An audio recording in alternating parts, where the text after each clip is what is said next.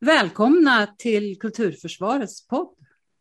Syftet med podden är att göra konst och kultur till en valfråga inför valet 2022.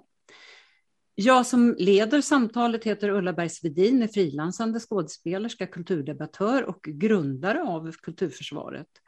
Varmt välkommen till dagens gäst, Anna Berg, dramaturg, föreläsare, samtalsledare, lektör med mera. Välkommen! Tack så hemskt mycket. Tack. Vem är Anna Berg och vad arbetar du med för närvarande?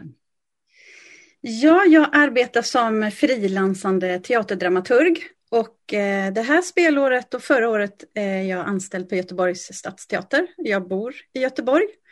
Eh, men som frilans så har jag ju jobbat på väldigt många olika ställen och mina långa anställningar har jag haft på eh, institutioner som jobbat med barn och unga. Så Regionteater Väst och även sedan Unga Dramaten har varit mina lite mer långvariga arbetsplatser.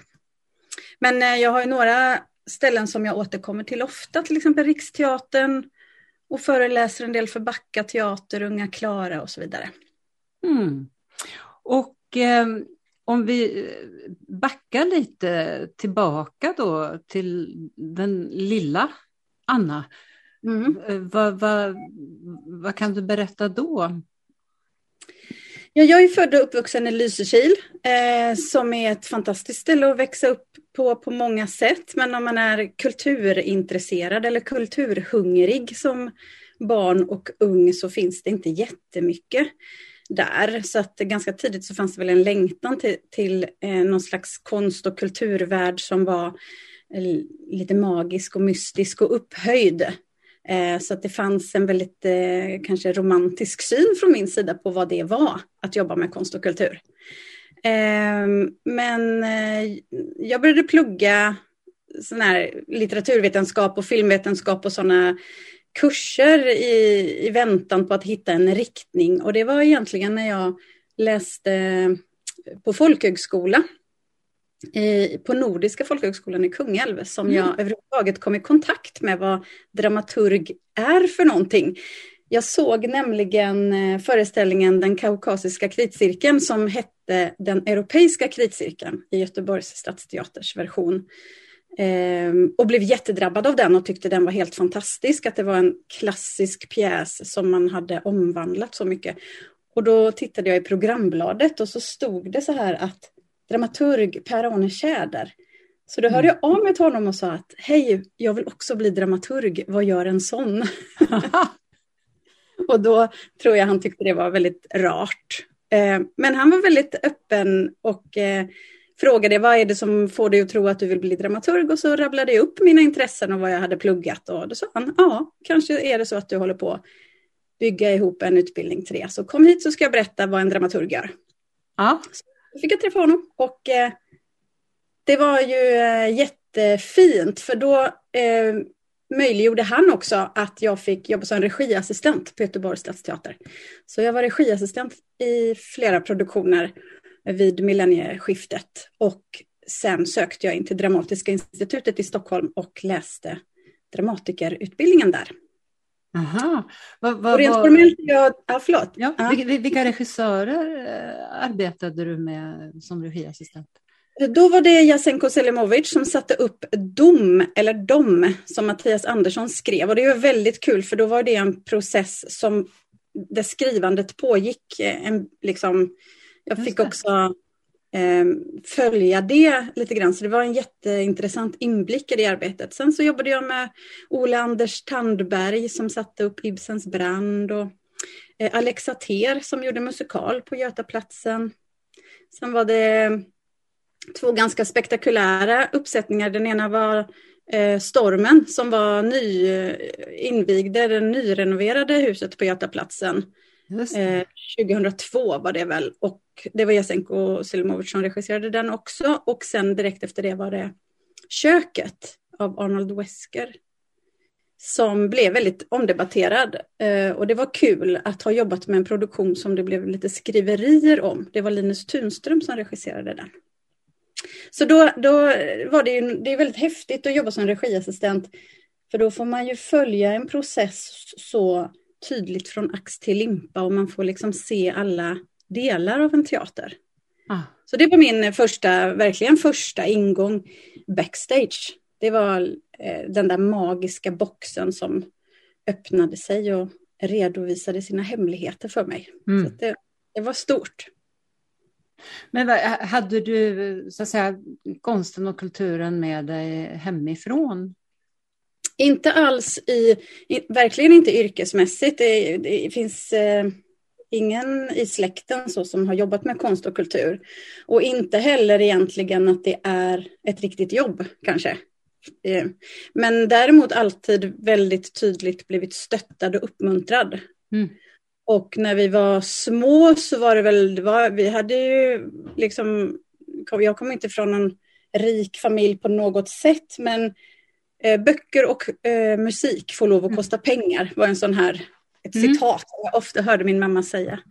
Så ville man ha musikinstrument eller sånt så var det ingenting som snålades med. Så att det, det har en stor uppmuntran till att det var absolut någonting som var värt någonting i familjen. Det är en bra grund. Mm, det är det. Och också att man gärna kunde diskutera och, och ja, tycka saker och liksom eh, formulera sig kring varför man gillade en viss film eller sådär. Men det kanske fanns fler VHS-filmer än böcker ett tag hemma. Ja. ja. Men ja, uppmuntran och eh, ett liksom intresse från sidan har jag känt från mina föräldrar, framförallt min mamma då, som tycker det är intressant och spännande. Och sen på äldre dagar skulle jag säga så är båda mina föräldrar tydliga kulturkonsumenter. Ah. Men jag tycker det är också så här häftigt egentligen att växa upp i en småstad för att eh, det, det där med konst och kultursynen har ju också för mig förändrats då vad det är och vad det ska vara till och så vidare. Mm. Men jag tyckte också att man väldigt snabbt märkte som ung vilka är de där eldsjälarna och vad är det de har tillgång till när det gäller konst och kultur? Alltså vad är det de ser för självklart som inte är självklart för alla i samhället? Alltså varför är det inte självklart att en teaterföreställning till exempel är gjord för mig oavsett vad jag tycker om den. Alltså, jag måste inte först och främst fundera på vad den betyder eller vad de menar utan att, eh, att när jag möter konst och kultur så är det min reaktion på det som är grejen. Och där hade jag ett par riktigt bra lärare som var viktiga dörröppnare in i Eh, en konstsyn som jag inte hade med mig, varken från skolgången tidigare eller hemifrån. Vad, vad, eh, när mötte du dem? I vilket ja, men det var på gymnasiet ska jag säga. Det var först på gymnasiet. Och då var jag ändå verkligen målgrupp för konst och kultur i skolan. Jag hade ju sugit åt mig som en svamp. Eh, men just den ingången att det är inte vad författaren menar som är det riktigt intressanta, utan det riktigt intressanta är vad som händer med mig när jag läser den här boken. Mm. Om det så är att jag tycker den är skitdålig och blir provocerad av den. Mm. Så hade jag en lärare, framförallt Christer Dahlqvist, som tyckte det var superspännande när man tyckte illa om en bok, för då ville han verkligen prata om boken. Vad är det som händer med dig när du eh, eh läser detta och vad tror du författaren vill ska hända med dig och så vidare. Ah. Det, är, det, är en viktig, det var liksom en viktig att det var inte fel på mig om jag inte tyckte om boken som han tyckte var bra, utan det var intressant att mm. vi hade så olika ingångar, att det var ett värde i det. Och ni hade möjlighet att samtala eh, Precis om det? Så. Ja. Det fanns alltid följdfrågor då, om vi inte var överens. Det var spännande. Mm. Varför anser du att det är viktigt att föra in konst och kultur i debatten inför valet 2022? Ja, men jag skulle nog säga att det har med det att göra. Att, att för mig är det fortfarande så, även om jag var, alltså det var ju många år sedan det där på gymnasiet hände, men det är fortfarande en så färsk fråga. Eller så, den är alltid så aktuell. Alltså vad är det att tänka och tycka någonting om konst och kultur? Mm. Och där jag kan känna väldigt ofta, lika ofta nu när jag jobbar med konst och kultur som när jag stod så långt utanför det, att det är som att konst och kultur är någonting som är viktigt för några, men inte för alla. Mm. Och eh, jag tänker att konst och kultur alltid är någonting som förmedlar sin tids gemensamma berättelse. Och att därför är ju konst och kultur någonting som utgör en väldigt viktig form av verklighetsbeskrivning. Det är en reflektion över vår tid och den ingår vi ju alla i. Men om inte alla känner sig delaktiga i det, och då menar jag inte att alla måste skapa konst och kultur, men det finns ju konst och kultur runt om oss och den är till för alla. Den står liksom till förfogande för att vi ska få reagera på den. Mm. Och om då vissa känner att de har rätt att reagera hur som helst och det är rätt, medan andra blir osäkra och tror att man kan reagera fel på ett konstverk eller på en bok eller en film eller en graffitimålning eller så. Om man inte ser konsten och kulturen som ett sånt superviktigt verktyg för att just mötas och se att vi har olika reaktioner på det. Så tycker jag att det blir en väldigt ojämlik fördelning på vem konst och kultur görs för. Så det tycker jag är en viktig politisk fråga. Hur man tillgängliggör konsten, inte bara rent fysiskt utan, utan eh, emotionellt. Eh, att, att den är allas. Och sen har vi olika smak såklart och kommer söka oss till olika konstinriktningar.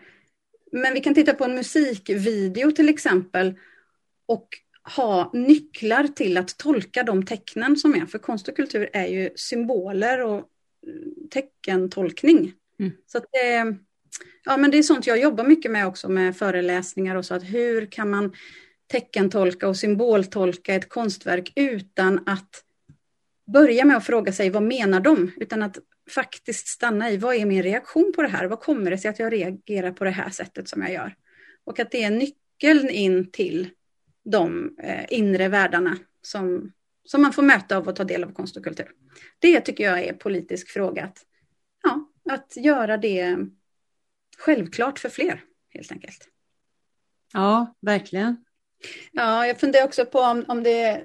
Ibland kan jag tänka så här att vi, vi lär oss så, att så mycket jag, menar, jag jobbar mycket med de här frågorna i relation till skola och det finns ju fantastiska eldsjälar och det finns ju underbara kulturivrare i skolan som gör det här dagligen och jobbar med det här hela tiden.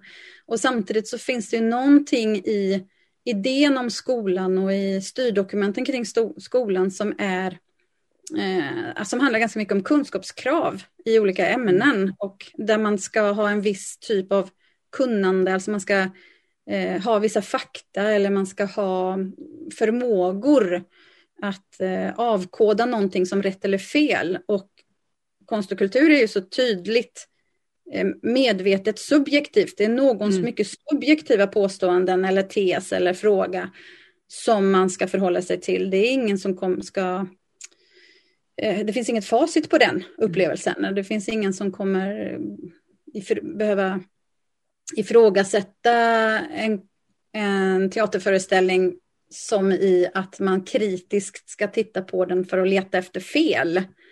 Eh, och man behöver inte heller liksom hålla med, för, för nu, är, nu säger de så här och då är det så här. Som, om jag läser en faktaartikel eller en skolbok eller en, en, en biologiläxa så kanske jag ska lära mig att på vissa, vissa saker är på ett visst sätt. Det är liksom grundingången. Eh, I alla fall på grundskolenivå. Men sen, sen är det ju så spännande att ju högre upp man kommer inom alla områden, eh, skolämnen och så, så är det ju, ju högre upp man kommer desto, desto mer ska man ju få lov att vara reflekterande och eh, skapa själv och vara kreativ kring alternativa lösningar. Men du, du berättade ju att du ringde P.O. Tjäder och frågade vad gör en dramaturg? Mm. Eh, kan inte du berätta för oss, för nu vet du mycket väl vad en dramaturg gör och mm. det finns eh, säkert också de som lyssnar som inte vet det. Absolut. Ja, men det är ju ett så märkligt yrke eftersom mitt arbetsmaterial är ju alla andras arbeten. Alltså som dramaturg så, så är jag med, om jag är anställd i ett hus så är det dramaturgerna tillsammans med den konstnärliga ledaren som lägger repertoar och man läser jättemycket pjäser och man tänker vilka regissörer skulle det här passa för eller man tar emot regissörer som kommer att presentera sina idéer. Som dramaturg är du då rådgivande. Du är aldrig den som tar beslut utan det gör den konstnärliga ledaren. Den konstnärliga ledaren bestämmer repertoaren.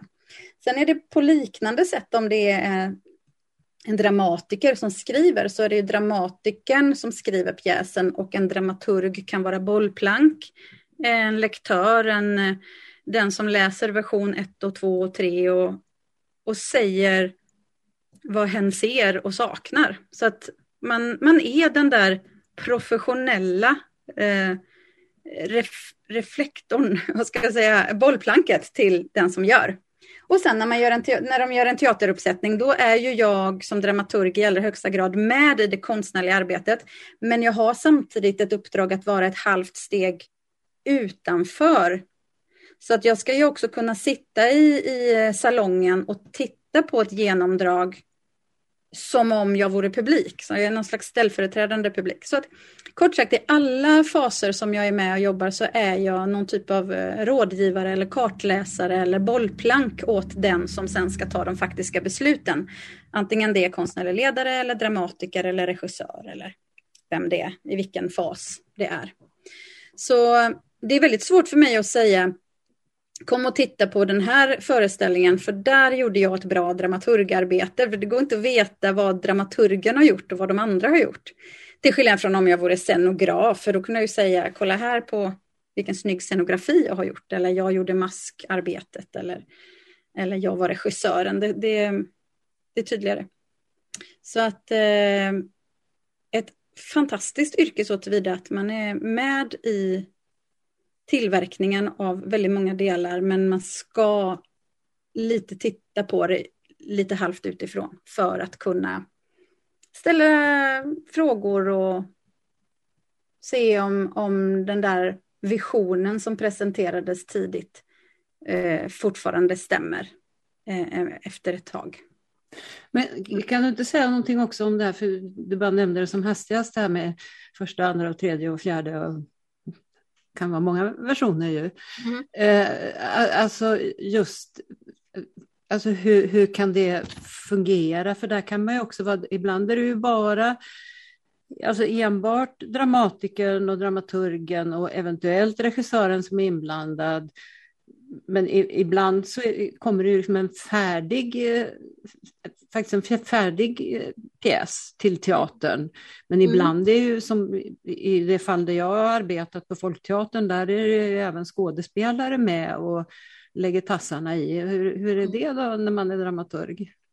Ja, men, eh, men precis så är det ju att det ser ju extremt olika ut per gång och det är också olika arbetsförfaranden skulle jag säga beroende på vem som regisserar. Mm. Där vissa regissörer är otroligt eh, eh, lojala mot texten. Alltså står det detta så ska mm. det inte sägas det här, för mm. det är mm. två olika saker. Mm. Medan eh, andra regissörer gärna vill att skådespelarna ska ta en replik och göra den organiskt så att det känns naturligt för just den skådespelaren. Och så, där. så det är olika processer. Det kan absolut vara så att är det en nyskriven pjäs så är det ju ett pågående arbete fram till en färdig pjäs och då är jag som dramaturg med i det arbetet och läser och kommenterar under vägen. Men det kan ju också vara en Shakespeare-pjäs eller en mm. Sara Stridsberg-pjäs som har satts upp någon annanstans och som är klar. Men då är det fortfarande så att då ska vi göra en version av den. Alltså det är ju alltid ett tolkningsarbete. I och med att det är en text så ska ju texten ska så att säga vara ritningen. Men eh, byggarbetet sker ju per gång. Alltså varje gång man sätter upp en pjäs så byggs den om.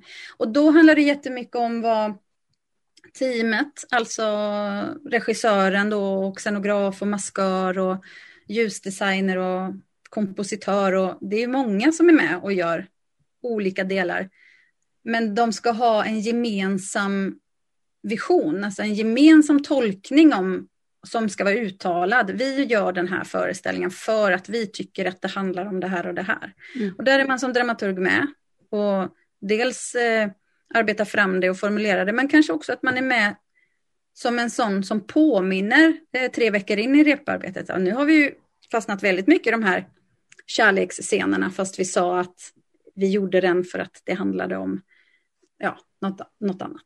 Politik. Så, ja. ja. Vilken läsning har vi, brukar vi prata om. Man jo, har olika vad, vad är läsart? Ska du säga ja, precis. Ja, läsort är ju så här, men vi kan ta en, en, klassisk pjäs och att, att en klassisk pjäs blir klassisk är ju ofta för att den går att vrida på eller att den har så att säga någonting aktuellt i många tider. Och det kan ju vara just för att man ändrar läsart. Man kan, man kan göra en, en Hamlet och prata om eh, eh, galenskap eller man kan prata om krig eller man kan prata om kärlek eller man kan prata om föräldraskap. Eller, det finns en massa olika ingångar och det som blir det viktiga temat eh, styr då liksom vad man har för ja, särart eller vad man har för ingång. Vad det är man går igång på helt enkelt med just den här texten.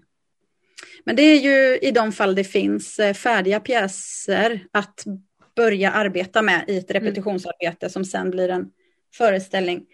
Men jag skulle säga att eh, det är ju också ganska ofta förekommande, kanske ännu mer på barn och ungdomsscenerna, att man inte utgår från en färdig pjäs utan att man utgår från en frågeställning eller ett tema. Och så arbetar man fram scener eller olika moment som kan få vara med i en föreställning i workshoparbete med skådespelare och hela det konstnärliga teamet. Och då är man ju som dramaturg jätteviktig för då sitter man ju i salong och håller lite styr på eh, vart det här arbetet ska leda. Det ska, ska ändå sikta mot en färdig föreställning. Och då har man inte den där pjästexten som en ritning att jobba med, utan då skriver man på golvet skulle man kunna säga. Ja, du, du plockar väl också fram material om det inte är så att säga, en, hel, en hel text från början? Absolut, det kan vara, det kan vara collagetexter eller det kan vara en artikel i ämnet eller det kan vara mm. delar ur eh, ett eh, flashbackflöde där folk mm. har kommenterat någonting eller det, då hittar man ju material från massa, massa olika håll. Och det kan vara text, alltså text som i skrivna ord. Men det kan också vara bilder, eh, sånger, eh, mm. attityder, alltså det finns ju massa olika andra ingångar som de olika delarna blir en föreställning eh, som inte är skriven text från början. Och det gäller ju alltid, det gäller ju även när det finns skriven text, att alla tecken, alla symboler som läggs in, alltså vilka färger på kläderna och vilken typ av frisyr och hur ljuset sätts och så, allting det där är ju tecken för någonting som ska tillsammans skapa en tolkningsbar föreställning. Eh, så texten för en dramaturg är ofta en utgångspunkt, men det är absolut inte texten som är det ensamt viktiga på en scen, utan det är ju... Man kan ju säga att texten är det enda som inte är kvar. Den är ju omsatt till någonting annat. Mm. Kroppar och kroppsspråk och röstlägen. Eh, så, ja. Något som har inträffat, rätta mig om jag har fel, men som jag tycker mig ha sett på senare år, det är ju att det är väldigt få teatrar som kan ha som har dramaturgiat idag. Ja. ja. Och det tycker jag är väldigt sorgligt. Jag, jag, jag har alltid tyckt att det har varit en väldigt tillgång också för oss skådespelare. Mm. Att ha en dramaturg i huset så att säga, som också för oss. Ja. Eh, att tala med och att få material av och att överhuvudtaget ja, kommunicera ja. med. Så är det. Jag skulle säga att mindre teatrar har sällan ett dramaturgiat, men, och det kanske har blivit vanligare också att man är frilansande dramaturg, alltså att man följer med regissör mm som har fått ett uppdrag. Jag har till exempel följt med någon regissör till Norge och någon till Riksteatern och någon annan till Gävle folkteater och sådär. För att just den regissören har velat ha med mig i processen. Men då är man ju inte husets dramaturg. Alltså med ett dramaturgiat så följer ju också att det finns en ett minne, alltså teaterns, man är teaterns mm. minne, man, man, liksom, man är med och styr teaterns eh, formspråk eller teaterns varumärke om man skulle vilja prata med det språket.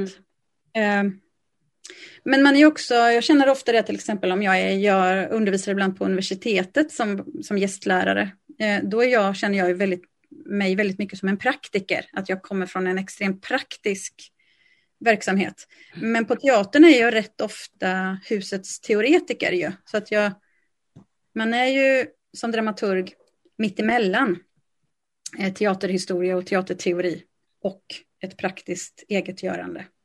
Just för att man sitter med den där utifrån blicken i väldigt många processer. Men jag vet inte hur det där, det där tänker jag också ha med, det är tidsanda, men det är också olika, i olika länder är ju dramaturgen olika laddad. Men det är på samma sätt som jag tänker att dramatiker har väldigt högt anseende i England och regissörer har högre anseende i Tyskland. Nu är jag väldigt grovt generaliserande, men det är min, min idé om att olika yrken på, i det här extremt kollektiva arbetet som vi ju gör när vi jobbar med teater. Olika delar av det yrket är lite olika laddat mm. i, i olika kulturer eller olika och då menar jag ganska, alltså är, bara europeisk syn på det. Men eh, ja. Ja, men jag tänker utifrån det här, mm. vi pratade om, om det reflekterande och så, så känns det ju som att det, det, helst skulle jag vilja att det fanns både en dramaturg och en filosof på varje teater. Mm. Mm. för det interna samtal, konstnärliga mm. samtalet så att säga. Mm.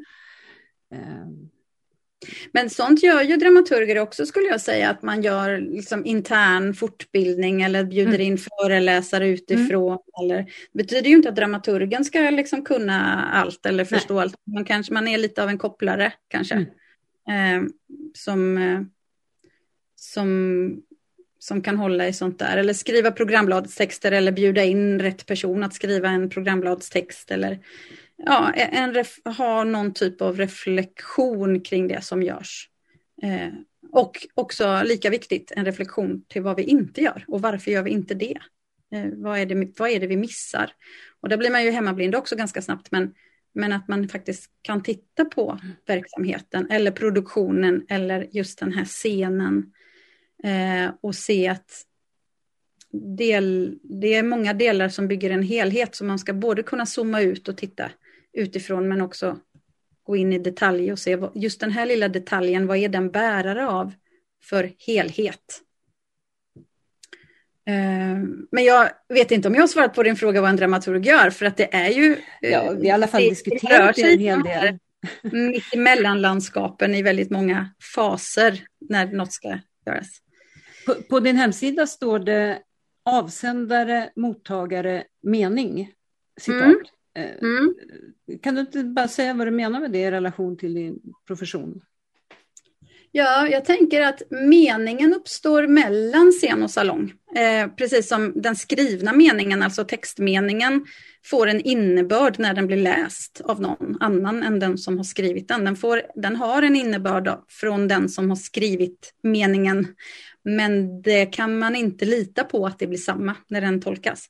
Mm. Jag, jag tycker det här med tolkning är otroligt viktigt i allting. Och, och, det är verkligen inte bara när man pratar om konst och kultur, utan som du var inne på lite förut, att vi tolkar ett politiskt tal eller vi tolkar ett utspel på ett visst sätt. Vi tolkar nyheter och vi tolkar, men vi pratar ganska sällan om att vi tolkar och vi pratar faktiskt också väldigt sällan om hur vi tolkar. Och, och tolkning är, tycker jag, att plocka ner en upplevd helhet till små detaljer och se att det är de där små detaljerna som tillsammans skapar helheten. Så eh, oavsett om jag jobbar med text eller dansföreställningar för all del som inte har någon text, så handlar det väldigt mycket om att vara i den flödet mellan det som görs på scen och det som förväntas upplevas i en salong och att eh, meningen med det som görs på scen eh, uppstår först när den har någon kropp att landa i som sitter i salongen. Mm. Eh, eh, en, en, annan fråga här. Du, du har sagt att du blir provocerad av att det påstås att det är viktigt med konst och kultur för ändra oss verksamma skull mm. publikens skull eller för konstens egen skull, vad det nu är. Kan du utveckla ja. det? Alltså jag tycker ju att allt det där är sant. Det är ju jätteviktigt med konst och kultur för, för publikens skull och det är jätteviktigt med konst och kultur för oss som gör det och det är jätteviktigt med konst och kultur för, för konstens skull. Men det som jag tycker blir så svårt när man diskuterar det då, det är ju att, att liksom man, vilket perspektiv av de där tre man än tar så tycker jag att de går att, ganska enkelt att slå omkull. Alltså mm. om, om, jag, om någon säger så här, ja, men vi måste göra, vi gör ju konsten för publikens skull så tycker jag att det väldigt lätt går att tolka som att man ska fråga publiken vad de vill ha och så gör man det och så mm. blir det bra. Och det är det ju verkligen inte frågan om, utan det handlar ju snar, snarare om att göra någonting som man själv tycker och så får de lov att reagera på det. Och det är vad konsten är till för, att de ska få, det vill säga de i salongen, ibland är det jag och ibland är det andra, eh, få någonting att reagera på. Men det är inte för publikens skull vi gör det. Å andra sidan så är det ju inte för vår egen skull vi gör det. Alltså det, vi kan, det är klart att de som gör konst och kultur, vi som vill kalla oss konstnärer måste ju få göra konst och kultur. Och det är en demokratisk rättighet att få uttrycka sig. Men det är inte en demokratisk rättighet att få skattemedel för att göra konst och kultur som man själv känner för. Däremot så måste ett samhälle lägga de gemensamma pengarna på att se till att det finns konst och kultur. Mm. Så att vi medborgare kan få möta konst och kultur och ha något att reagera på. Men det är inte en arbetsmarknadsåtgärd i första hand. Det är inte för att det är synd om konstnärerna. Vi kan inte säga att vi måste ha det här teaterhuset här, för annars har konstnärerna inget jobb och det är det viktigaste. Men såklart att det är viktigt att det ska finnas professionellt anställda och avlönade konstnärer. Men sen det tredje då, konst för konstens skull, det tycker jag också blir sådär jättesvårt. Vad är konst för konstens skull? Den där tavlan på min vägg hänger ju inte där för tavlans skull. Jag äter inte glass för glassens skull heller, utan jag, det är ju för min skull jag som upplever det. Mm. Och det här, jag tror att det kanske kommer tillbaka lite till det, varför är det så svårt att prata om konst och kultur? Så om, vi då, om jag då hävdar att när vi gör inte konst för konstens skull, för tavlan hänger inte där för tavlans skull, vi gör inte konst och kultur för skådespelarnas skull. Jag kan inte avlöna dig, Ulla, för att du ska ha ett jobb. Det är inte det. Och vi kan inte heller göra det för publikens skull, för att det är inte de som ska bestämma vad som ska göras. Vad har vi då kvar? Alltså någonstans där i mitten i den triangeln är ju varför vi har konst och kultur.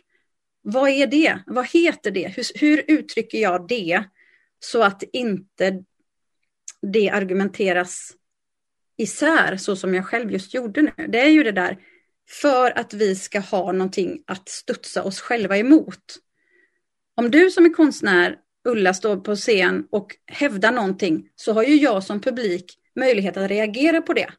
Och jag, kan, jag ska absolut ägna en viss möjlighet, alltså fundera på vad du menar med det du säger och så vidare. Men det intressanta, det som gör konst och kultur verkligen demokratiskt, det är ju att jag har chans nu att fundera över min egen reaktion. Varför reagerar jag som jag gör? Vad var det med det du sa och gjorde som gjorde att jag kände så här? Det säger ju jättemycket om mig och min relation till min samtid och min relation till allt runt om mig. Men jag tycker det är jättesvårt alltså. Fast, Hur? fast, fast egentligen ja. det du säger nu, det är det du har skrivit på din hemsida. Avsändare, mm. mottagare, mening. Ja. Jo, men ja, jag försöker ofta. jag, jobbar, jag jobbar ofta på att försöka få ner de här väldigt liksom känslobaserade och kaotiska livs... Eh, liksom, vi lever i livet och livet är inte så lätt att förstå. Men konst och kultur hjälper oss att reagera med känslor och tankar.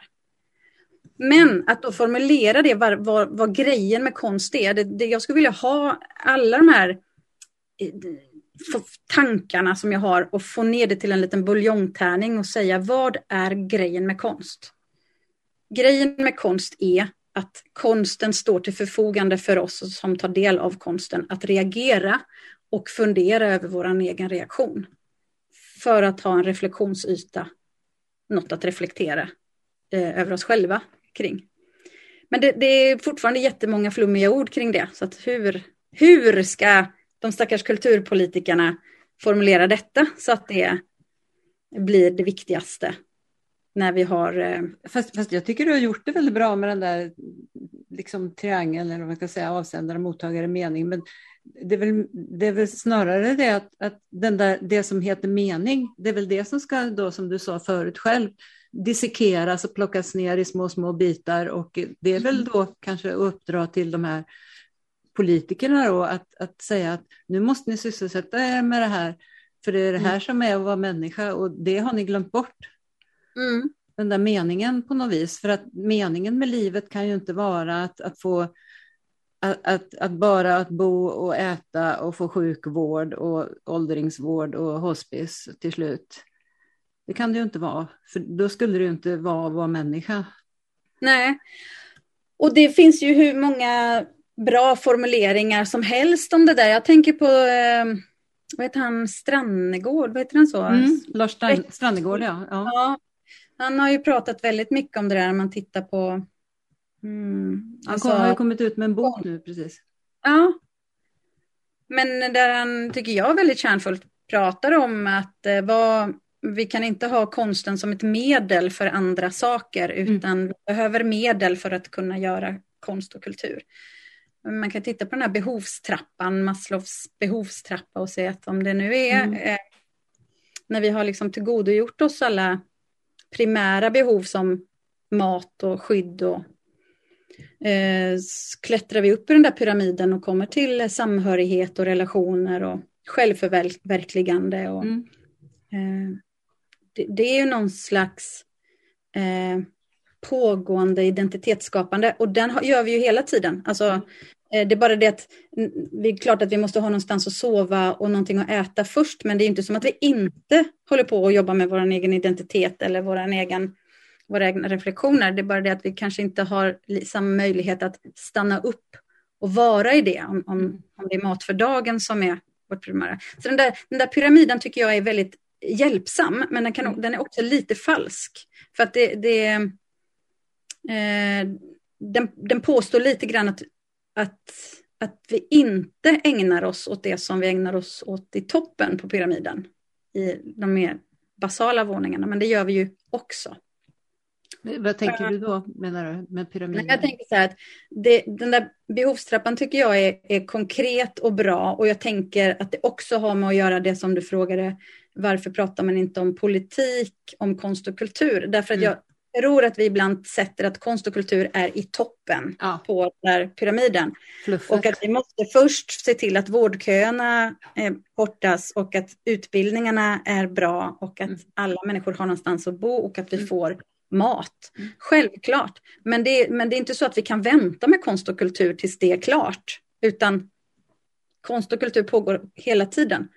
Och eh, det vet, det, det är bara att titta på alla eh, jag menar, i kris och krig och så, kulturen blir ju otroligt viktiga eh, livslinor, inte minst när, när det är skakigt i övrigt. Ja. Jo, men det är ju det, och att, att, det, att det ska behövas bli den typen av situationer för att det ska bli tydligt. Och det har det ju varit nu under pandemin också. Mm. Istället för att vi integrerar i hela samhället alltid och ser mm. det som en bas eftersom utan den har vi ju ingen demokrati och yttrandefrihet. Det, mm. Att det hänger ihop. Det är det som gör mig så förtvivlad att det inte, därför att det inte finns med som en mm. självklar del i alla diskussioner kring alla de andra områdena, utan att det är ett eget litet område som gärna mm. lämnas över till någon som egentligen inte har något att säga till om. Mm. På, alla, på alla nivåer. Ja och, och det, det, är så tydligt att det, att, att det ses som oviktigt på det sättet, utan det är något som det, det är kul att stå bredvid någon som har fått en Oscar och så. Men, men om, jag, jag, förstår inte hur, jag vet inte hur vi ska få människor att, att, eh, som, med makt att, att mm. förstå vikten av detta. Men jag tycker ju att det, det är väldigt bra beskrivet det där med avsändare, mottagare, mening, för att avsändare och mottagare kan ju översättas till till så många delar. Det kan, av, det kan översättas till politiker, eh, medborgare, det kan mm. översättas till eh, lärare, elever, Det kan mm. översättas till rättssamhälle och eh, potentiellt kriminella och kriminella och så vidare. Och, mm. och sen kan man laborera med det där. Mm. Jag tycker det är väldigt, väldigt bra och användbart. Ja, vad bra. Jo, men det är ju så att det är, vi, är inte, vi är ju inte två, du och jag, utan det är ju samtalet här mm. som är intressant. Det är inte mm. du och jag, men för att det ska bli ett samtal så behövs det två. Men det är ju det som sker emellan som är ah. grejen med att vi möts. Ah. Och, det, och så är det. Mm. Ja, men just det där att om, om man bara skulle kunna få, få, få in någon liten fot någonstans och börja föra den här typen av samtal. Mm. Eh, och, få, få, och få in de här frågorna. Och, och, så att det kunde gå upp någon, något litet ljus om att det går att, att föra den typen av samtal. Jag vet inte om du har sett det, men på SVT Play så åtminstone för några veckor sedan låg det en, eh, en italiensk dokumentär som heter den heter Brott, straff och körsång. Jaha. Mm -hmm. Fantastisk dokumentär. Mm. Eh, och eh, den borde det vara tvångstittning på i riksdagen. Ja. Helt enkelt. Vad, kommer den, vad, vad, vad förmedlar den då tycker du? Nej, men den förmedlar att eh, det sitter människor som sitter inne för grova brott, mm. både män och kvinnor, som mm. ägnar sig åt körsång och, och eh, av körledaren behandlas som vilken kör som helst mm. till att börja med. Mm. Men som när de pratar, pratar om just det, att det här hjälper dem att reflektera över sitt liv, där de mm. är, vad de har mm. varit med om och vart de är på väg. Mm. Och det är så oerhört berörande att se dessa män när man förstår vad det är de har gjort och man ser hur oerhört koncentrerade de är när de jobbar för att klara av sina uppgifter. Mm. Ja. Men jag tror att vi behöver, jag tänker ibland att, att konsten eller kulturen eller vad vi nu använder för mm. ord, men alltså alla dessa olika konstuttryck som vi har att välja mellan, att konstverket, om det så är graffitimålning på en vägg eller en operauppsättning eller en dikt, det är ju som någon slags eh, det, det, är som ett, en, ett, någonting utanför oss som får, dem, får oss att formulera oss och känna efter någonting inuti. Alltså på så sätt blir det ju nästan som en religiös eh, eh, akt. Alltså ah. det blir som en högmässa, att om jag säger det här eh, så händer någonting inuti dig. Det, blir, ah. det blir någonting yttre ah. som startar en inre process. Eh, det, det är svårare att prata om den där inre processen. Jag kan inte nå in i alla hundra personer i publiken och se vad som händer där innan. Jag kan lätt, det är ju lättare att prata om scenografin. Eller biljettpriset eller lön till skådespelare. Aha. Men eh, det är ju för att det där första ska få ske. För att det ska sätta igång. Det, det är liksom en underförstådd självklarhet. Problemet blir ju att om det blir en uppdelning mellan de som aktivt ägnar sig åt konst och kultur och de som faktiskt inte gör det. Om, om uppdelningen blir sån att vi inte pratar om det där inre som sker eller för det, det sker ju hela tiden. Vi mm. möter ju konst och kultur hela tiden. Men om vi inte pratar om det som en möjlighet att reflektera kring någonting då blir det att man tänker att konst och kultur är för några få och att det handlar om skådespelarlöner eller biljettpriser. Eller så. Ja, precis. Och just det där också att, att det är att, att, all, att all konst är någon slags fin kultur, så att säga. Mm. Och att, att risken finns att jag kommer inte att förstå. Mm. Jag tycker det är jättespännande att läsa olika typer av styrdokument och sånt där. Det låter ju mm. extremt fyrkantigt, men för mig är det mer ett raster att sätta på den här kaotiska världen ja. som vi propagerar omkring i. Eh, och då är det så förnämligt att när man jobbar med barn och unga så är det ju så, då finns det en mottagarinstitution, alltså skolan är det som köper eh, biljetter oftast. Det är alltså till skillnad från om det är barn som går av sin egen fria vilja eller om det är barn som går med sina föräldrar eller andra vuxna så är det en institution, skolan, som säger att vi ska titta på teater idag. Och då kan man ju läsa dem, då är det ju verkligen, alltså det är viktigt då att säga att, att konsten ska inte gå pedagogikens ärende och pedagogiken ska inte gå konstens ärende. Men om det är två verksamheter som möts inom varandras verksamhetsområden så är det spännande tycker jag att läsa styrdokumenten och se vad säger skolan? Vad, vad står det i läroplanerna att konsten ska fylla för funktion? För att precis som jag sa att jag själv har försökt att formulera vad det jag tycker konsten ska göra så är det också spännande att se vad, det, vad, vad, vad som inte står att konsten ska göra. Mm, just det. Det, är ju lite som när man läser en pjäs. Ja, ja. vad står och vad står inte? Det är lika spännande. Men, Men det är... säga det då att du har ju studerat den här som heter mm. Lgr 11, så tala om mm. vad det är, för där talas det om estetiska lärprocesser och du har mycket tankar kring det. Så ja. ta det. Ja, eh, Lgr 11 det är läroplanen för grundskolan som kom 2011. Sen finns det GY 11 som är gymnasiets motsvarighet och sen så finns det också förskolans såklart eh, läroplaner och sen finns det särskild läroplan för, för särskola, särgrundskola och så vidare. Så att det finns flera olika men de är också klustrade ihop och väldigt, väldigt mycket är ju samma. Det är mm. copy-paste, det, det, det är samma typ av värderingar och övergripande mål vad skolan ska göra. Och det handlar väldigt mycket om demokrati och det handlar om, om elevens rätt att eh, jobba med individstärkande uppgifter, om det ska vara samtal, det ska vara kreativitet, nyfikenhet och sådana saker finns. Allt det står i läroplanerna. Sen står det, finns det också såklart då i läroplanerna specificerat vad eleven har för kunskapskrav för att nå upp till vissa betyg till exempel mm. inom specifika ämnen. Det som blir lite svårt då, eh, tycker jag eh, och många med mig, är att eh, Eh, konst och kultur har en roll så tillvida att man pratar mycket om estetiska lärprocesser. Eh, I diskussionen kring läroplanerna så säger man också väldigt mycket om att estetiska läroprocesser ska in i alla ämnen. Alltså oavsett vilket skolämne så ska du på något sätt jobba med estetiska lärprocesser. Så alltså inom eh, kemi och fysik och religion och, och, så, så finns det plats för konstuttryck. Men det är då jag tycker det blir viktigt att fundera på vad hur gör man det? Alltså vad ska den göra? Och jättehårddraget så brukar jag tänka på eh, att vi tittar på konst som antingen en tratt eller en trampolin.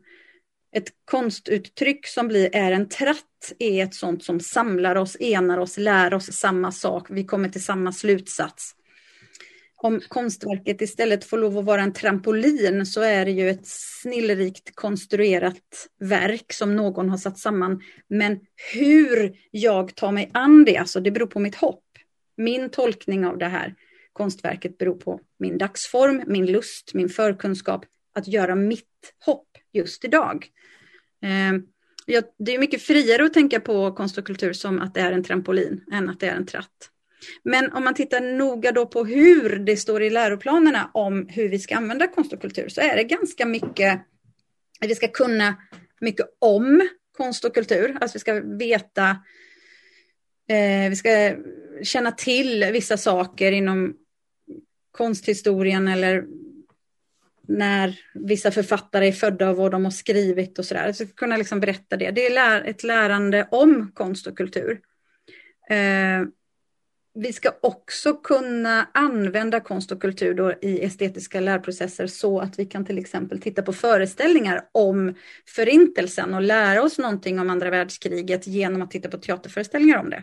Eller dansa molekylbindningar i kemin för att det faktiskt är så att, att man minns bättre eller kan förstå andra saker om man får pröva att vara en syre, syre eh, molekyl i, i samarbete med någon annan. Men då använder vi alltså dans för att lära oss kemi och då kallar man det för ett lärande med konst. Vi använder konsten som ett medel. Och så ska vi också lära oss kun, kunskaper i olika konstuttryck. Vi ska lära oss att skriva noveller eller vi ska måla i perspektiv och vi ska kunna sjunga och kanske ta några ackord på en gitarr och så. Det är kunskaper om eh, musik som vi omsätter till ett kunnande i musik. Alla de tre kan ju på olika sätt ses som tratt i det att det finns ett rätt och fel eller någon förevisar hur det är och vi ska kunna repetera det. Men det som är det kreativa är ju att omvandla den kunskapen och göra någonting eget av det. Att eh, till exempel eh, inte bara veta när August Strindberg föddes och vad hans böcker hette utan faktiskt fånga upp vad min reaktion på en viss bok är. Hur, varför reagerar jag så här? Varför tycker jag att det här var jättetråkigt? Eh, men det här var faktiskt intressant. Vad var det med det här stycket som gjorde att det blev intressant för mig? Vad har hänt i mitt liv? Vad, vad säger det om mig? Att detta påverkade mig på det här sättet. Då är vi i ett lärande genom konst. Eh, också andra saker som att man lär sig kanske eh, att jag reagerar på ett visst sätt till skillnad från dig, allt det som vi pratade om mm. tidigare i det här samtalet. Att jag får syn på en skillnad mellan dig och mig som faktiskt är intressant. Det kan också, så att kulturen är ju både enande men också väldigt så individualiserande. Det finns en slags emancipation att var och en får vara fri i sin relation till konstverket. Det, det står inte lika tydligt inskrivet i läroplanerna. Det här är Lars Lindströms matris för rela, konst i relation till lärande där han har delat in det lärande om, med, i och genom konst och kultur. Och för mig var det en otroligt viktig ögonöppnare. Från att själv ha behövt den här bilden av tratt och trampolin till att jag fick den här matrisen presenterad för mig så kunde jag plötsligt se att oh, det finns folk som har satt ord på detta. Folk har tittat på det. Man kan dela upp ett och samma konstverk är inte pedagogiskt eller obegripligt, utan det beror helt på vilket perspektiv du väljer att ta dig an det ur. Och Lars Lindström var alltså en, en slöjdlärare som sen blev professor i pedagogik? Precis så. Mm.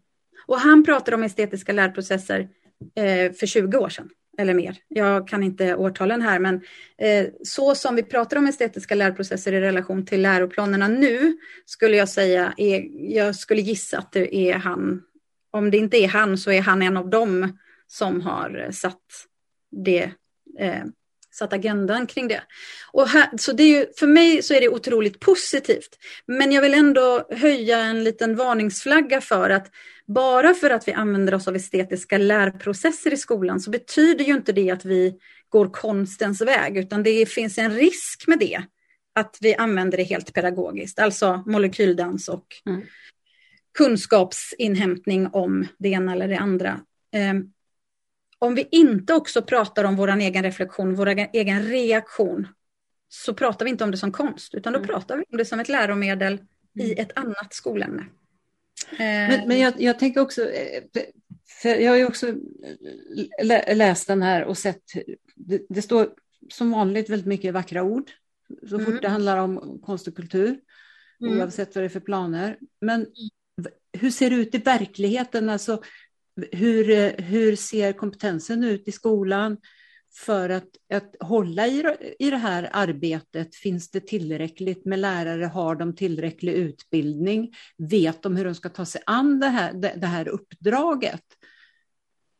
Ja, alltså det finns ju fantastiska kunskaper i skolan om det här. Eh, och det finns eldsjälar och det finns eh, luttrade och drivna pedagoger som har jobbat med det här länge, länge, länge. Men jag tänker att problemet är just att styrdokumenten inte alltid stöttar det.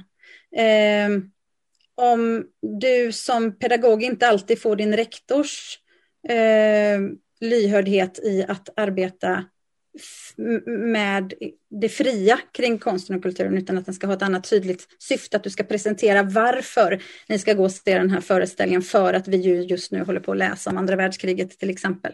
Och man inte tar sig tid att prata om föreställningen, vad den ger eleverna var och en. eh, så, så, så tappar man bort eh, nycklarna till en konstupplevelse. Jag tycker att skolan har ett jätteviktigt kompensatoriskt uppdrag där för att det där skiljer sig så otroligt åt vad man är van vid hemifrån hur, att prata om eh, någonting. Mm. Eh, skolan behöver vara tydlig med att du får lov att uppleva det som du upplever det och du får lov att fånga in för dig själv vad det var du upplevde det. Alltså reflektera kring det och kanske också formulera det om du vill. Ehm, men om vi bara gör det för att vi sen ska kunna svara på frågor om årtal eller annat, namn och siffror, så har vi inte pratat om det som konst. Ehm, där kan jag se att Eh, när, vi, när jag jobbar med teaterföreställningar så gör vi ju alltid läro, med, eh, vad det, lärarhandledningar också, eller pedagogiskt material mm. till föreställningen. Och det är ofta uppskattat av pedagoger ju.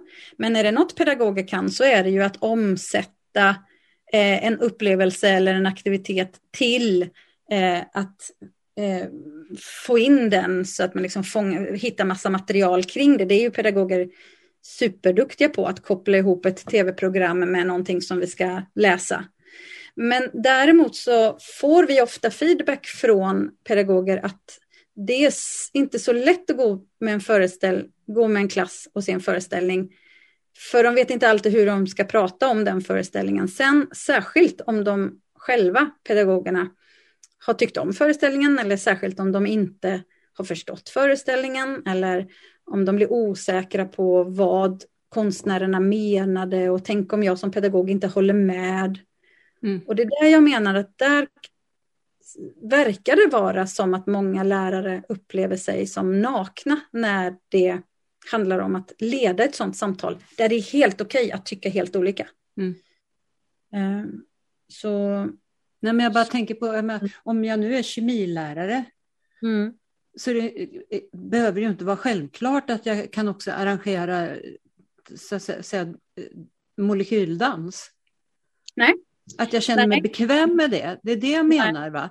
För att om mm. inte jag har utbildning i att jobba på det här sättet mm. så kan ju det upplevas som ett, ett väldigt jobbigt krav att, att mm. syssla med den typen av saker. Eh, och jag har pratat med andra människor från skolan och där, där både rektorer och andra lärare så att säga, har sagt att det finns en tendens till att, att de som inte jobbar med estetiska ämnen tycker att det där med estetiska ämnen inte är lika viktigt som det andra. Mm. Och att det mm. blir liksom någon slags konflikt där och det är klart, det känner ju även eleverna av. Absolut. Men i, det här, i sådana fall, jag tänker att det kan vara att man tar in en pedagog eller man gör ett skapande skola-projekt av det mm. och eh, tar in en danspedagog eh, som, som gör detta.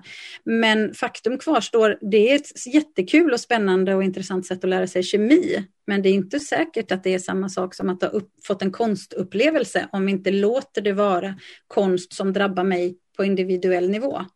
Att jag Nej, får liksom det för mig till nästa fråga just med Skapande ja. skola, hur det kommer in i sammanhanget. För det, det, finns ju också någon slags skimmer över det, att det skulle vara både bra för konstnärerna och, mm. och eh, föra in konst och kultur i skolan. Men det har ju samma instrumentella syfte på något sätt, är det inte så? Det kan ha det. det jag vill vara tydlig med att det finns verkligen exempel på fantastiska projekt där det har varit lärande genom konst och där det har varit individ, eh, liksom, tolkning eller din egen upplevelse som har fått stå i centrum. De finns absolut. Men det är fortfarande så när man läser styrdokumenten vad konsten ska göra, att det ganska mycket handlar om att lära sig någonting annat. Alltså antingen, det är så enkelt som att du ska lära dig att själv spela gitarr, så är ju det ett lärande i gitarrspel. Mm. Men det är inte säkert att du behöver få tillfälle att reflektera kring ditt skapande. Eh, skapande skola har förändrat sig väldigt mycket genom åren. Eh, och, och, det var absolut en, en tanke från början att det skulle få in framförallt fria konstnärer in i skolan där en pedagog och en konstnär skulle samarbeta och där pedagogen skulle ha det pedagogiska ansvaret och konstnären skulle komma in mm. som en konstens ambassadör och vara den som drev en konstnärlig process med klassen. Så har det absolut varit, eh, men det har också tenderat att bli ganska mycket så kallat instrumentell konst, där man använder estetiska uttryck, estetiska lärprocesser i olika typer av eh, skolämnen. Jag tycker också viktigt att säga att det är ju inte så att, att det måste vara antingen eller, det kan vara både och. Mm. Eh, jag kan absolut se en konstutställning och bli enormt drabbad av en sexuell, det kan handla om sexuella övergrepp säger vi. Jag blir, det, det måste vi prata om, det är en, en politisk fråga, det är en existentiell fråga, det är en mellanmänsklig fråga. Det är en, någonting vi pratar om, men jag måste fortfarande få lov att uppleva min egen upplevelse och få syn på den. Att den får bli den får lov att få plats, då är det en konstupplevelse. Då är det inte bara ett propagandainslag eller en... Eh, Eh, det är skillnaden mellan konst och eh, annat, alltså nyheter eller fakta, så kallade faktaartiklar. De går också alltid att tolka, men mm. konst är till för att det ska tolkas. Det är uttalat subjektivt. Någon påstår så här, vad tänker du då? Det är också mm. intressant, vilket jag inte var helt klar över fram till för bara ett par veckor sedan, att eh, det är olika styrdokument för, för kulturskolan och skolan. Ja. Att de är helt skilda från varandra organisatoriskt mm. och administrativt. Mm. Eh, och det, det, det, det, känns ju, jag tycker att det känns väldigt märkligt för att jag tänker att de pedagoger som finns i kulturskolan är kanske de pedagoger som kommer närmast barnen och då blir det väldigt märkligt att de inte träffar övriga pedagoger mm. och samverkar med dem. Ja, när det gäller barnens utveckling. Ja, eh, kulturskolan är ju, liksom, kommer ju från att vara ett helt fritidsintresse. Ja. Alltså ja. det, det, gör du som du vill. Vill du gå kulturskola så gör du det, men det är inte obligatoriskt på något sätt. Däremot är det ju, och särskilt nu när Skapande skola tydligt har bjudit in kulturskolan, så är det många mm. kulturskolor som verk, är verksamma inom grundskolans ramar. Ja. Men det är fortfarande, då är det ju, kommer det ju ändå från ett mer konstnärligt perspektiv. Mm. Eh, även om det är kulturpedagogik och mm. inte eh, den här konstnärliga processledaren nödvändigtvis. Men som mm. sagt, det är klart att de projekten också finns. Jag tycker att det finns grundläggande problem med att Skapande skola ligger under Kulturrådet till exempel. Alltså rent politiskt så borde det ligga under Skolverket. Det är pengar som man ska använda i skolan för att jobba med konst och kultur i skolan. Mm.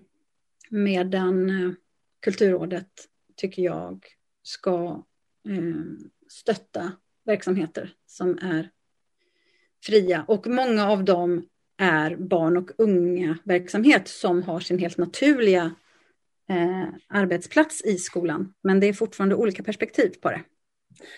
Precis, och du har ju flera uppdrag som är alla kopplade till konst och kultur för barn och unga. Kan du inte berätta lite om det?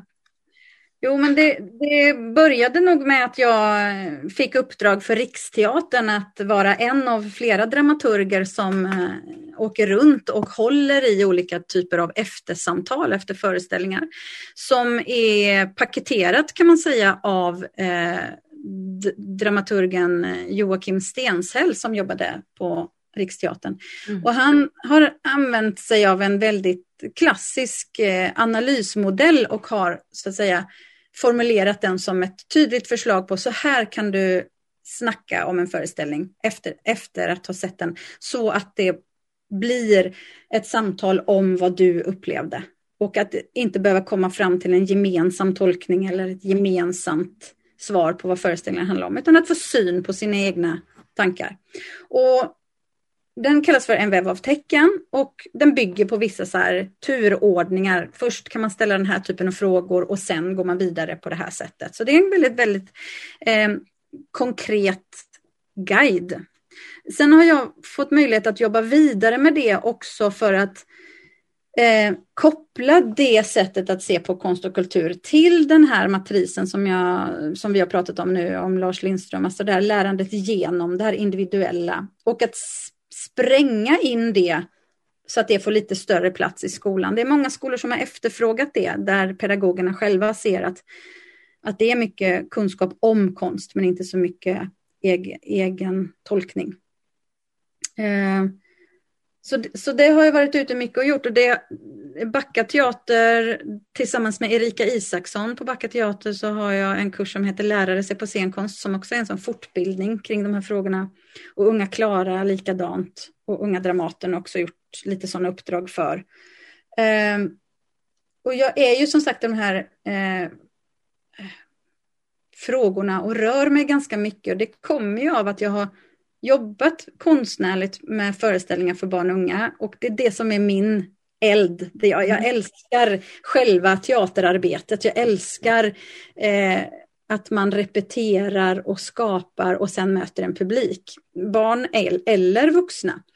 Men att sen gång på gång uppleva att saker inte når fram eller att, att man rent att föreställningar inte köps in eller att de landar på ett väldigt så här, instrumentellt sätt eller att, att man som teater börjar anpassa sig efter en efterfrågan. Alltså alla sådana saker, då blir det ju en mer politisk fråga för mig. Då blir det mer den här kulturpolitiska frågan. Vad ska konsten göra? Vad är konstens roll?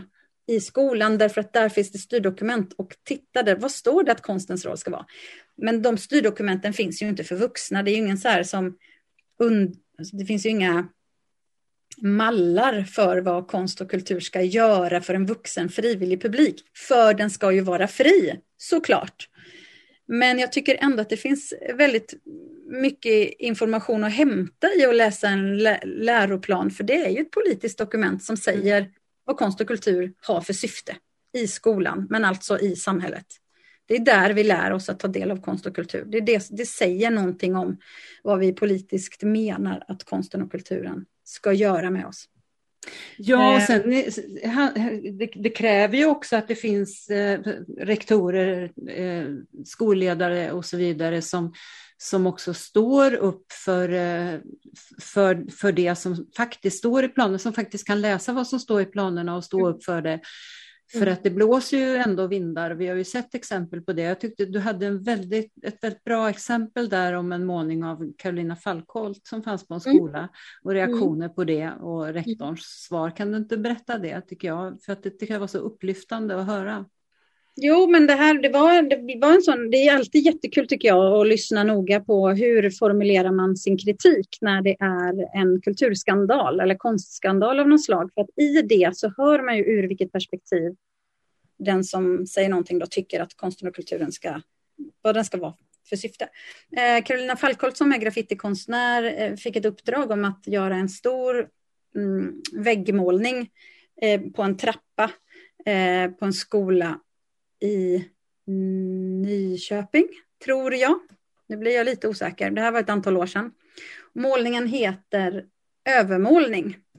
Eh, och när den var klar så eh, hon har ett väldigt specifikt formspråk som är väldigt så här ornament, det är graffiti med många, många eh, små cirklar sammanbundet kan man säga och ett ganska abstrakt motiv som ändå väldigt många tycker sig se fötter, ben och en tydlig vagina i mitten av bilden. Eh, såklart en tolkning, men en tolkning som väldigt många gör. Och den här väckte enorma reaktioner eh, och då var det politiker som ifrågasatte detta och till och med satte stopp för att den målningen skulle finnas på en högstadieskola som det var i detta fall. Eh, så man be tog beslut att man skulle måla över den här målningen som hette övermålning.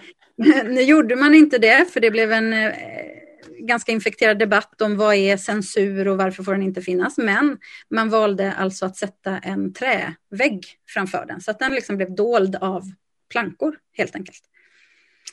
Så den var borttagen. Eh, men eh, det var ju intressant då att den hette övermålning. Varför hette den det? Ja, men till saken hör att Carolina Falkholt då började alltså med att skriva, när hon fick uppdraget, fick hon en tom vägg. Då började hon med att spraya dit ord, sådana här kvinnonedsättande ord som vi alla har läst på alla toaletter. Mm. Eh, om det var hora eller om det var fitta eller om det var både och. Men det var liksom flera sådana ord. Eh, och sen så målade hon över de orden med detta konstverk som då är en stor vagina. Eh, och det kan man ju också tänka så här att inom graffitikulturen så finns det också sådana här koder att du målar inte över någonting om du inte menar att du verkligen kan göra det bättre än det som redan är där. Mm. Så här har ju hon då gjort ett ställningstagande och menar att den här stora vaginan är bättre än det som stod där nyss. Så att, att det är en övermålning, hon har ju målat över någonting med denna stora vagina. Och det ingår i konstverket, men det syns inte nödvändigtvis direkt på konstverket. Men den roliga anekdoten som jag tror att du var ute efter Ulla, det var när jag sa att det fanns en liknande målning i en skola i Halmstad som var på en skåpsvägg, alltså en sån här vägg med massa elevskåp. Och den var till motivet väldigt lik, det var också en vagina. Eh, och där det var också politiker som hade reagerat och sagt att den där målningen kan vi inte ha på den här skolan, det är en högstadieskola. Eh, och då hade rektorn svarat ungefär så här att tack för att du säger det, för vi visste ju redan hur vi skulle använda den här målningen inom bilden, prata om den såklart in på bilden. Och jag visste också att vi skulle prata om den på sexualkunskapen. Men nu har du precis gett oss uppslag för hur vi ska prata om den här målningen på samhällskunskapen. Jag tackar för detta. Och så fick målningen vara kvar. Ja. Eh, så det var två olika sätt att ta sig an det. Ja. Ja, visst, visst säger det jättemycket. Det man kan ju, en sån målning kan man debattera och diskutera i oändlighet. Det är inte alls säkert att alla elever på den skolan tycker om och har den målningen Nej. på väggen. Absolut. Men inte heller alla som tycker om att läsa sådana där ord på toaletten. Och det är inte heller alla som tycker om att se Poseidons snopp på Götaplatsen heller. Men, Nej, ja, men nu fick de ju precis som du sa förut, nu fick de ju möjlighet de här eleverna att, att uh, fritt reflektera över vad de tyckte och tänkte. Ja. Ja. Och, och, och liksom, ja, det var och upp till dem. Alla har den målningen med en stor vagina. Och det, det, den är ju liksom inte skadlig så tillvida att den gör inte någon något ont. Men det är klart att folk kan reagera med att bli väldigt provocerade och känna, liksom, ja. inte tycka om den målningen, absolut. Ja. Men så är det ju här i livet. Ja. Det är ju, jag tycker inte heller om allting jag ser, men det är intressant att reagera på saker och få syn på att man reagerar. Men, det, ja, men som ja, du säger också, man undrar hur många, hur många föräldrauppvaktningar eller politikeruppvaktningar det har varit på skolor där det har stått sådana saker på tjejtoaletterna i åratal. Är det Gud, någon ja. som har hört talas om det? Ja, eller får de orden kastade på sig. Ja, på, på varje rast. Vilken tjej har inte fått höra det någon gång? Ja. ja. Men, och det finns ju andra, jag menar det finns ju tusen sätt att ta sig an någonting. Liksom genom att göra ett konstverk. Och då tänker jag att ett sätt hade ju varit att göra ett annat konstverk som tog en annan ställning. Eh, som tyckte någonting annat än det som den här konstnären eventuellt tycker. Eller som jag tror mig tolka att den här konstnären tycker. Mm. Då kan jag ju göra ett annat konstverk på något sätt. Men att ta bort konstverket, mm. det är också att förvägra folk mm. att reagera på det. Då tycker jag det, då är det censur. Ja, och, och, jag blir gärna arg och upprörd och provocerad ja. på konst. För att det är då jag verkligen får syn på skavet mellan mig och den här världen som jag går omkring i. Ja, för annars blir det likgiltigt. Om, om jag är likgiltig helt och hållet, då, mm. då känns det lite bortkastad tid. Mm. Absolut. Nej, men den, det ska ju få störa eller rucka eller spela, för all del också stryka medhårs. Jag tycker också om att få bli liksom upprymd av att någon verkligen har förstått vad jag också känner. Det är också en fantastisk ja. upplevelse, men då är det ju det det säger. Då berättar det ju det om mig. Och någon annan gång behöver jag se vart, vart gick gränsen för vad jag höll med om då? Den gick tydligen här, för det här håller jag verkligen inte med om. Då vet jag det om mig själv. Verkligen. Mm. Du, du menar att utifrån det som skrivs fram nu i kulturplaner eh, så bör alla som arbetar på en stor institution för vuxna ta och sätta sig in i de här läroplanerna. vad, vad menar du med det? Jag menar nog att det har en plats där det är tydligt formulerat vad konst och kultur ska göra i vårt samhälle, varför samhället ska ägna tid och pengar åt konst och kultur. Och det är för att vi också anser att det ska finnas konst och kultur, professionell konst och kultur i skolan. Och kan man då se igenom varför, då har man också lite svar på vad man menar att konst och kultur ska göra i, i, i samhället. Men vi har ju som sagt inga styrdokument för hur frivilliga vuxna ska ta, ta del av konst och kultur, för det är högst frivilligt. Men däremot så finns det ju eh, kulturutredningar med jämna mellanrum och de kommer ju eh, ungefär lika glest, eller ännu mer glest än vad de nya läroplanerna kommer. Och det är spännande tycker jag då att läsa gamla kulturutredningar från 74 och 96 och 2008 som, som är någon slags politisk deklaration för konstens plats i samhället. Spännande att läsa de texterna och jämföra dem med gymnasiereformen 1970, eh, läroplanerna som har kommit därefter, Lgr 80 och så vidare. När hette det skapande lärande? När blev det entreprenöriellt lärande vi skulle ägna oss åt i skolan och så vidare? Vad är det man menar att konst och kultur ska fylla för funktion i våra liv? Inte bara i skolan utan i ett samhälle som vi bygger politiskt. Jag tror att det finns väldigt mycket att få syn på mellan raderna eller uttalat på raderna i den typen av politiska styrdokument som är det som styr innehållet på såväl institutioner som i skolan. Då. Kan du, skulle du kunna lista farorna och de eventuella eh, säga, möjligheterna i det? det? Egentligen kan jag inte det, för då är jag verkligen inne på tolkning. Och mm. eh, det är väl ibland lite som fan läser Bibeln kanske. Men eh, jag tycker att jag ser att det fanns andra formuleringar i tidigare läroplaner om skapande lärande till exempel som handlade om eh, att få skapa och att få reflektera kring sitt skapande. Där det idag snarare heter entreprenöriellt lärande.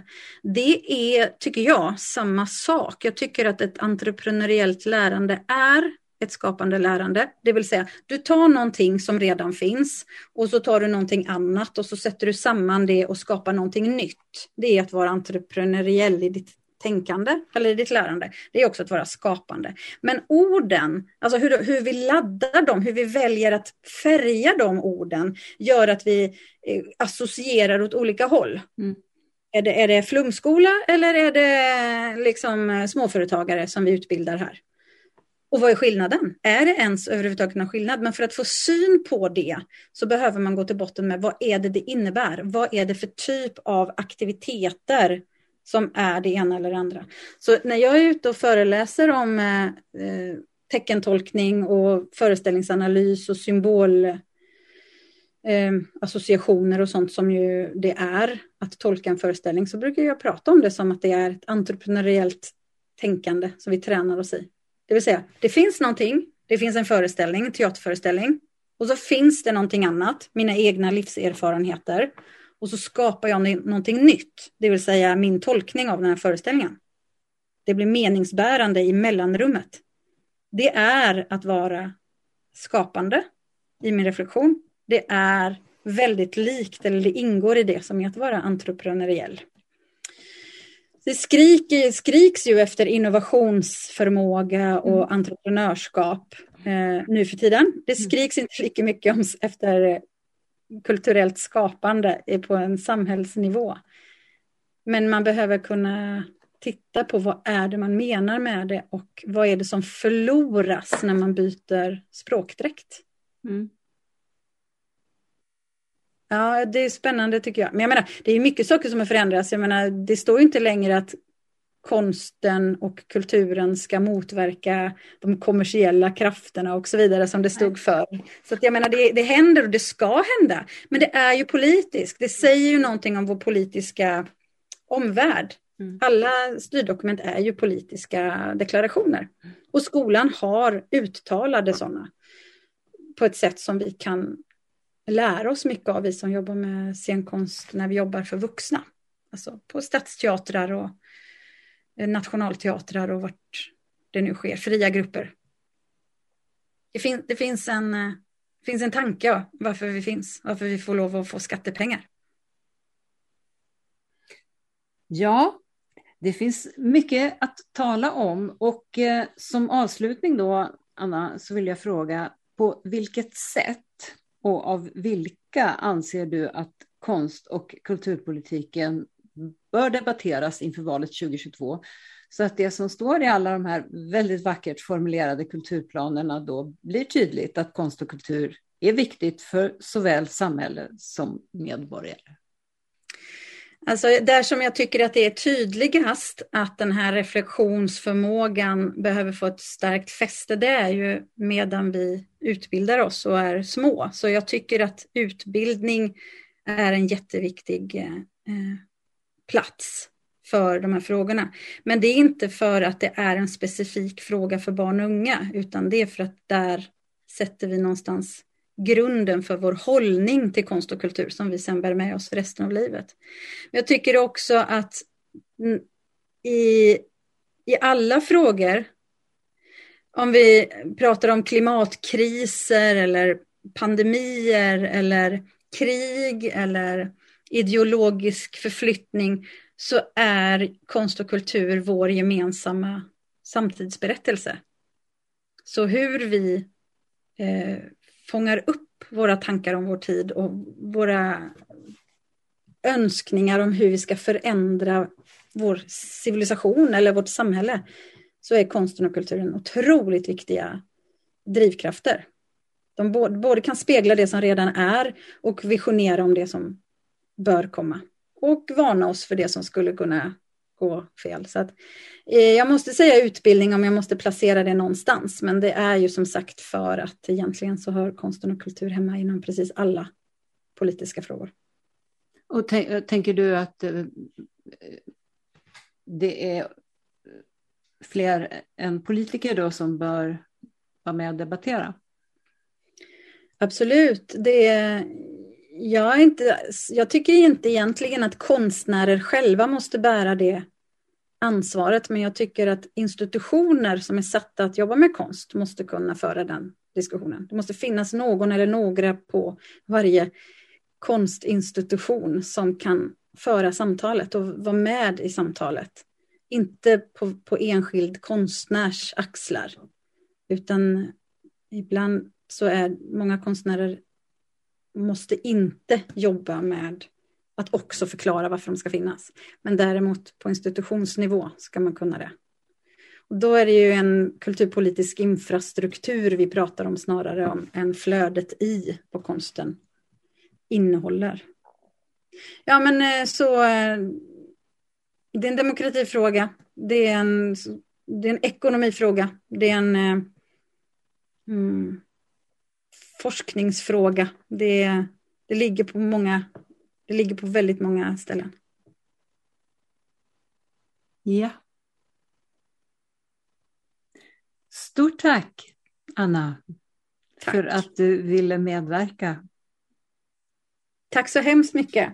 Det är kul och svårt och, och eh, spännande att prata om de här sakerna. Absolut. Och tack för att ni lyssnade. Den som vill veta mer om kulturförsvaret, om kommande poddar, kan gå in på kulturförsvaret.se. Poddarna hittar ni på sidan och där poddar finns. Och om ni vill gå med i vår Facebookgrupp så är det bara att gå in och ansöka om medlemskap. Gruppen är öppen för alla som är intresserade av konst och kultur och tycker att det är viktigt att konst och kultur och fri press och media diskuteras på samma villkor som andra politikområden inför valet. Tack och på återhörande.